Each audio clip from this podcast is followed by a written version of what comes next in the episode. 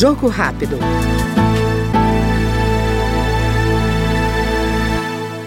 Avança na Câmara o projeto que prevê o bloqueio de ligações de telemarketing. O texto cria um cadastro nacional telefônico para bloquear vendas de produtos ou serviços aos clientes por meio dessas ligações.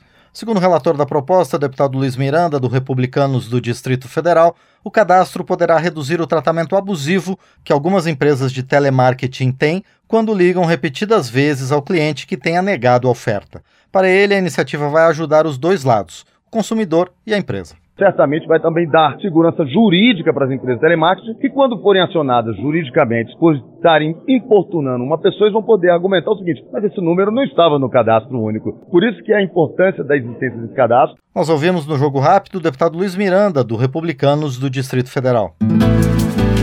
Jogo Rápido.